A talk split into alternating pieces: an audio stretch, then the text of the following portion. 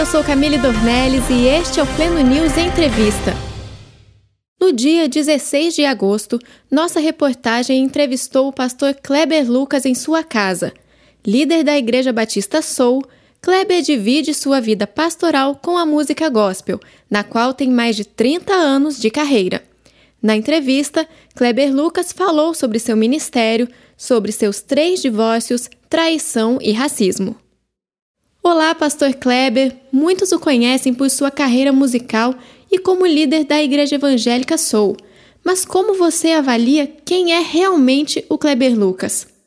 Eu sou uma pessoa de vida muito simples, é, de uma rotina muito. Eu faço geralmente as mesmas coisas a minha vida toda. Então, pode parecer a primeira mão assim uma coisa até meio chata, porque eu sempre faço algumas coisas sempre, as mesmas coisas durante a minha vida toda. É, e eu acho que por conta disso eu acabo vendo resultados de sucessos e de insucessos. Como assim? Procuro corrigir as coisas que eu faço recorrentes e que são é, causa de tantos insucessos que eu tenho né, na minha história, na minha trajetória, e procuro fortalecer as coisas que eu faço que me dão tanto sucesso ao longo dessa trajetória também, que eu tenho muita coisa boa e muito sucesso para contar. Kleber, eu sei que a sua infância não foi fácil, certo? Você nasceu em São Gonçalo, no Rio de Janeiro, e teve que enfrentar situações de vulnerabilidade. Você pode explicar como foi isso? Eu fui criado na favela. Eu fui criado com uma mãe solteira, criando três filhos, morando de favor. Eu fui criado é, sendo despejado de barraco em barraco, de pau-pique, barraco de, de madeira com telhado de, de zinco, e às vezes batia chuva. É, nos, nos invernos ou chuva de janeiro, levava tudo. Levava fogão, levava colchão, levava tudo, irmão. Nossa, e como vocês faziam nessas situações? Minha mãe segurando filho daqui, pegando filho dali, e muitas vezes a gente morava em porões de casas. A gente morava na cozinha de pessoas, no quarto de, de pessoas. E muitas dessas pessoas eram é, assembleanos, de igreja Assembleia de Deus, da igreja pentecostal, é, igreja católica, de, de, igreja nenhuma, e muitos de terreiro de, de candomblé. E sua família era cristã, não era? Vocês sentiam algum distanciamento por causa das crenças? Quando você está com fome da favela e a comida chega, você não faz pergunta se ela chegou da igreja evangélica ou do centro de candomblé. Você quer comer. Você come com alegria, você come cantando. E eu fui muito abençoado por Deus através de mães de santo, através de pais de santo, através de pastores evangélicos, através de ateus, de agnósticos, de bêbados, de bandidos. Que bandidos, Kleber? Quando a minha família foi expulsa de São Gonçalo e nós fomos morar no Morro do Cavalão, nós fomos guardados e protegidos pelo pessoal do crime que estava lá. Fale o que quiser. Então, é, eu fui criado dentro desse ambiente plural. Realmente, muitos encontros de realidades, crenças, oportunidades, né? Como pastor, você vê intolerância religiosa? Eu não gostaria que as pessoas chegassem na Soul e metessem pau na Soul, quebrassem a Soul todinha porque o sonho de algumas pessoas talvez, porque a Soul não representa a igreja evangélica. Talvez para elas não. Mas tem pessoas que vão ali na Soul, centenas de pessoas que vão ali, estão profundamente identificadas. Ah, não, vamos quebrar porque não é igreja. Ou vamos quebrar aquele centro candomblessista porque é do demônio. Que demônio é esse? Tem que respeitar o outro, né? Então, essa é minha, esse é o meu lugar respeitoso de convivência pacífica. De eu quero respeitar o meu sagrado e quero respeitar o sagrado do outro. Certo. Ainda falando de intolerância, mas de um outro tipo. Você acha que racismo existe no Brasil? Eu já fui barrado aqui na porta do condomínio algumas vezes, não por, essa, por esses guardas que estão aqui, que são maravilhosos amigos, mas assim, algumas vezes eu entrava no meu carro aqui da Land Rover, aí tinha um guarda novo falando, Oi, é, você é quem mesmo? Eu falei assim, eu ninguém, eu sou um ser humano, por enquanto. Não, mas você trabalha na casa de quem mesmo? Você é funcionário de quem mesmo? porque eu sou um negro que entro no condomínio de brancos e classe média alta, de ricos. Eu, quem sou eu? eu? Trabalho na casa de quem? Esses enquadramentos. Eu vivo essa situação o tempo todo. Isso te incomoda? Você acha que as pessoas reparam no que elas fazem? Eu acho que as pessoas vão se incomodando pelo fato de que eu entro, eu percebo os olhares, eu percebo as falas, mas eu ando seguro. Isso incomoda. Caramba, incomoda mesmo. Você se acha uma pessoa transparente? As pessoas sabem que eu sou. São as mesmas elas. Eu sou isso aí que as pessoas estão vendo. Isso incomoda muita gente. Incomoda, pô, o cara tá no terceiro casamento, o cara falou que traiu a mulher. É, trair. É, tô, no, tô no terceiro divórcio, traí minha esposa. É, vivo uma vida com Deus hoje, me restaurando, vivendo uma dimensão de restauração. Esse é o meu pecado, irmão. Eu vou dar conta do meu pecado. É isso que eu vou assumir. Eu não vou assumir o pecado dos outros. O meu pecado é esse. E você se arrepende de ter traído? Eu vivo me arrependendo de coisas.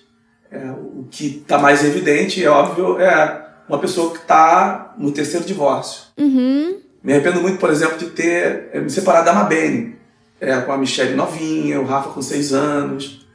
É, aquela cena do Rafa dizer, pai, me leva contigo. Eu tive que conviver com aquela voz durante dez anos da minha vida e ela só foi silenciada o dia que o Rafael entrou por essas portas com a mala dele. Quanto tempo faz isso? Vai fazer 10 anos que ele mora comigo. Mas enquanto ele não entrou por essas portas de mala e tudo, eu vivia diariamente ouvindo aquela voz do, do Rafa me segurando, dizendo: Pai, me leva contigo. É difícil. Difícil, por exemplo, é, não estar nas festas do Rafa, não, não ter levado a Michelle eh, nos primeiros anos, nos primeiros dias, nos primeiros anos no, no hospital, é, com a Mabene, levar na escola. É, me arrependo de ter estar tá viajando quando os meus filhos estavam nas festinhas de escola, reunião de pais, às vezes eu estava viajando de um lado para o outro. Me arrependo de muitas coisas. O que você acha que faltou para continuar o seu primeiro casamento? Me arrependo de, de não ter, talvez, é, procurado uma ajuda quando eu vi o meu casamento com a Mabene é, acabando e muito por, por minhas mazelas mais do que as delas. Hoje eu tenho um bom relacionamento com a Mabene, é, graças a Deus. E a Mabene foi, teve muita misericórdia de mim. Se ela decidisse voltar para Goiás, quando eu me separei dela, eu teria outra história para contar. Talvez eu não teria caminhado, não sei o que seria da minha vida. Eu não suportaria viver longe dos meus filhos. E a Mabene, apesar de ter sido deixada, ela foi muito corajosa em ficar aqui no Rio de Janeiro e está aqui até hoje, enfim, agradeço sempre a ela. Eu sempre ligo para ela para agradecer. Estou te ligando só para te agradecer porque você não foi embora com meus filhos e, enfim, acabo tendo um, fortalece muito mais um vínculo que apesar de estar separado dela, ela sabe e eu sei que ela nunca vai ser é, esquecida por mim. Não só na, no, no, nas palavras, mas de uma forma efetiva na vida dela. E fala para mim, como essa proximidade mexeu na sua relação com os seus filhos? E assim, eu tenho a alegria de ter meus dois filhos hoje morando comigo. O Rafa viaja muito, mas ele mora comigo. A Michelle mora comigo. E é muito bom você perceber uma relação de amizade com meus filhos, mas, uma, mas não é uma amizade assim, meu pai é o garotão, nosso amigo. Não, eu sou pai. Eu não sou o melhor amigo dos meus filhos. Não, eu sou pai que tem uma voz forte na vida dele, uma voz de destino, inclusive. Como um guia, assim? É, mas ao mesmo tempo tem esse lugar também de pertencimento, do acolhimento, de tê-los por perto é muito bom, uma cura para minha vida, assim, que eu não poderia ser mais grato a Deus por ter os meus dois filhos morando comigo e, e ver as coisas acontecendo na vida deles. É muita gratidão. E como é que você se sente com o fim dos seus casamentos? Não dói só para quem é deixado dói para quem deixa também, dói para quem vai embora também. Fica uma lacuna na alma, fica um, é um luto que você tem que conviver com ele, uma angústia, um sentimento de fracasso é, enorme e você tem que dar conta da vida com essas lacunas, sabe? É, às vezes eu me sinto como alguém que tem uma, um, um buraco na alma que, é, sabe, um dependente químico, que ele precisa estar sempre atento a esse ponto. É, às vezes é um pouco isso, você tem que respirar e seguir. Estou dando conta hoje. Hoje é o dia que eu estou dando conta de conviver com essa coisa, com essa fragmentação. É esse sentimento. Por outro lado, também, é descobrir que a vida ela se reinventa. Que Deus nos dá, apesar de nós, que as misericórdias do Senhor são a causa de não sermos consumidos e que elas se renovam a cada manhã. Você sente que Deus fala com você? Não sou uma pessoa que ouve Deus é, o tempo todo, ah, Deus falou comigo, Deus falou comigo. É, eu já falei muito que Deus falou comigo, e muitas vezes que eu falei, de muitas coisas que eu falei que Deus estava falando comigo, não era Deus falando comigo. Mas o tempo se passou, eu estou mais maduro, eu descubro que muitas coisas, muitas vezes Deus não fala. Ele já falou. Ele fala, às vezes, nas coisas simples, ele fala o óbvio muitas vezes e a gente não está percebendo. Mas isso não pode abalar a fé, esse não perceber? A minha fé em Deus, ela não, ela não, me, não me isenta de crise de fé. então, apesar da minha crise de fé, a minha fé está ali intacta. Ela tá, porque eu sei que eu sou limitado, ele não. Eu vejo, eu me confundo com sentimentos, eu leio coisas que eu acho que é para mim, mas ele não. Ele sabe, ele fala, eu sei os pensamentos que tem a seu respeito. Eu não sei os pensamentos que ele teve a respeito. Já, já, já tive muitas convicções de coisas que hoje não tenho. Então, é um pouco por aí. O meu relacionamento com Deus é saudável nesse sentido. Porque eu sei que. É, palavra de Kierkegaard, que oração não são palavras que que a gente fala, né? Mas é, mas é um coração que Deus ouve. Ele conhece aquele que nos sonda, ele nos dirige. E eu me relaciono bem com ele nisso aí. Você acha que é uma confusão, é isso? Eu lembro que eu fui para o Haiti é, um ano depois do terremoto que destruiu milhares e milhares de pessoas e, eu tive a infelicidade de ouvir alguns cristãos dizendo que o que aconteceu no Haiti foi uma maldição, foi um pacto que eles haviam feito com, com um demônio e o Satanás veio cobrar, essas coisas estúpidas que a religião às vezes incute na cabeça de gente medíocre. E quando cheguei no Haiti, é, pronto para acolher pessoas, com aquele coração missional, e sabendo que, que a miséria estava instaurada ali, eu vi um povo fortíssimo. Ah, fala mais sobre a missão do Haiti. Como foi essa experiência? De Porto Príncipe, é, você chegar nos lugares onde você encontrava milhares de cristãos embaixo de árvores, sentados no chão, sem água, sem comida, nove horas adorando, nove horas glorificando a Deus, nove horas com, com lágrimas nos olhos, com criança no colo, gritando porque não tinha microfone, cantando e dançando efusivamente. Nossa, que lindo! É incrível o que a música faz, não é? E falando em música, você está com um novo projeto pela MK Music, o Mosaico.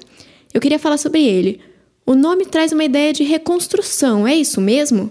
No sentido de construção, uma construção a partir de fragmentos. Pode explicar melhor? Porque você tem a figura do artesão que vai fazer, por exemplo, um vaso, e o que faz o vaso ter é, maior ou menor valor é o investimento que o Criador tem sobre ele. Porque tem não apenas no aparente, no todo, mas nos detalhes, tem a assinatura, tem as características identitárias do, do Criador. Se esse vaso quebra e o Criador o restaura, a restauração desse vaso vai ter também em si as características identitárias do Criador, que também é restaurador. Por que você quis passar essa ideia? O mosaico é isso é a construção do todo a partir de fragmentos. A comunidade da fé é esse mosaico. Do, é proibida a entrada de pessoas perfeitas, de imperfeitos que não, não se encaixariam é, no, no, na beleza do, do, so, da, do sozinho, mas no todo vai ganhando uma definição e identidades próprias. E a música No Olho do Furacão, como foi gravá-la com o seu filho Rafael? É a música do Rafa. Lindíssima. E, a gente viajou para Israel com essa e essa música foi cantada em todos os sítios que a gente parou em Israel, na Itália, todos os sítios que nós paramos, essa música era cantada e, e a, a, nossa caravana era profundamente visitada e ministrada. Toda vez que o Rafa está ministrando na Soul e canta essa música, é um bálsamo que vem na vida da igreja de forma absurdamente linda e forte. Ah, a sua igreja tem essa música no repertório? Essa música no Olho do Furacão é uma música que a Soul canta, já há, há três anos aproximadamente.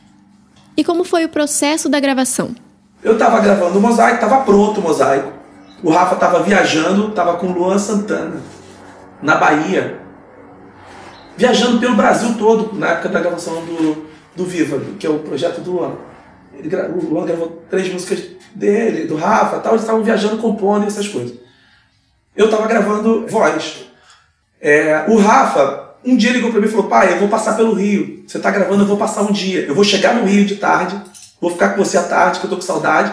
Mas no outro dia de manhã cedinho eu tô pegando avião, tô indo embora. Eu só vou ir para te beijar e ficar um pouco contigo. foi também numa época da minha separação, da minha terceira separação, aquela coisa do sofrimento, da dor, né? Eu estava, assim, passando por esse processo do luto e tudo. E ele, atento a isso, pegou, e pegou o avião, parou no Rio. Eu estava gravando um dia, ele chegou lá com uma mochila, com um violão, sentou no sofá, me deu um beijo gostoso, assim, me abraçou, sentou no sofá e dormiu quatro horas. Dormiu? Como assim? Quando ele acordou, eu falei para ele: o que, você acha de gravar música comigo? Foi, foi, foi mais ou menos isso. Essa música do Olho Furacão foi muito legal. Tô com violão aí, vamos gravar? E gravamos a música. O CD estava todo pronto, a base estava todo pronto, todas prontas. Falei com o Gabriel, do Fibra, o que, que ele achava se se dá pra gente fazer. Ele falou assim: pô, tá com violão e vamos embora, vamos gravar. Fomos pro estúdio e gravamos num take só. A gente afinou o violão, passou o violão, os microfones, é, demos uma passada nós dois ali, sem nada, para ver como é que ia ser. Vamos gravar. Aí o Gabriel falou: vamos dar uma passada. Tá tudo bom. Já pegarei, ok, 20 minutinhos passamos, o que, que, que, que um ia cantar e o que, que o outro ia cantar. Tá, ele, o Gabriel falou: vamos dar uma passada. Pegou o violão, começou a tocar. Eu cantei a primeira parte, aí depois ele canta a segunda e passamos. Quando terminamos de cantar a música, aí o Rafa falou assim: É, acho que tá bom, pra mim tá bom aqui, vamos gravar? Aí eu olhei pro Gabriel lá na sala de gravação, ele tava com o olhão aberto assim, falou assim: se eu fosse vocês dois, eu vim aqui ouvir o que aconteceu. Nossa, o que, que aconteceu? O primeiro take de, de violão, o primeiro take de voz do Rafa, o primeiro take de voz minha. Não mexemos mais. Incrível, Kleber. Eu queria saber também como é que foi o Grammy Latino em 2013. É, ir para aquele ambiente assim de, de, concorrer ao Grammy, uma coisa que não é muito minha, minha praia, não. Eu, eu sou mais discreto nisso aí. Mas quando eu cheguei lá e via, foi, tipo, foi muito legal. A indicação é muito honrosa, né? Agradeço muito a minha gravadora, né? Music, que, sempre é, trabalhou muito também nessa questão do artista, né? E, e, em 2013 eu recebi a segunda indicação e ganhei o Grammy Latino. Não acreditei que fosse ganhar, porque eu, eu não sou muito da pessoa que, que, tá no, que disputa, que essa coisa de avaliação é uma coisa que me deixa, desestrutura muito também. É, e quando ela falou sobre os indicados e falou meu nome, foi uma experiência muito linda e que eu vou guardar pro resto da minha vida. Tá aí em cima do meu piano, daqui a pouco todo mundo vai ver. Foi muito legal. E quais são os próximos projetos? É um CD bem autoral, com letras fortes, como tem sido ao longo da minha caminhada toda, porém mais amadurecido, mais sóbrio, mais é, dependente de Deus. Tá um CD realmente muito lindo, muito bem produzido. É, presença do Rafael Vernet, os músicos todos que participaram na, na, na produção, foi uma, foi, foram arranjos feitos com, com banda, então tudo muito, muito acertado, muito ajustado, muito lindamente produzido, uma sonoridade muito bonita. E acho que isso tudo chega. A live vai dizer muito também de como foi o processo todo nosso. Estou muito satisfeito com tudo, tanto com a parte da live, quanto a parte da sonoridade, quanto a parte das letras, da mensagem da inspiração. Estou muito inspirado nesse projeto. É, eu acho que as pessoas vão perceber isso. Ah, estamos muito ansiosos, pastor. Queria te agradecer muito pela entrevista. Muito obrigado por nos receber aqui na sua casa. Este foi o Pleno News Entrevista com o cantor e pastor Kleber Lucas. Fique ligado em nossos podcasts. Pleno News é notícia de verdade.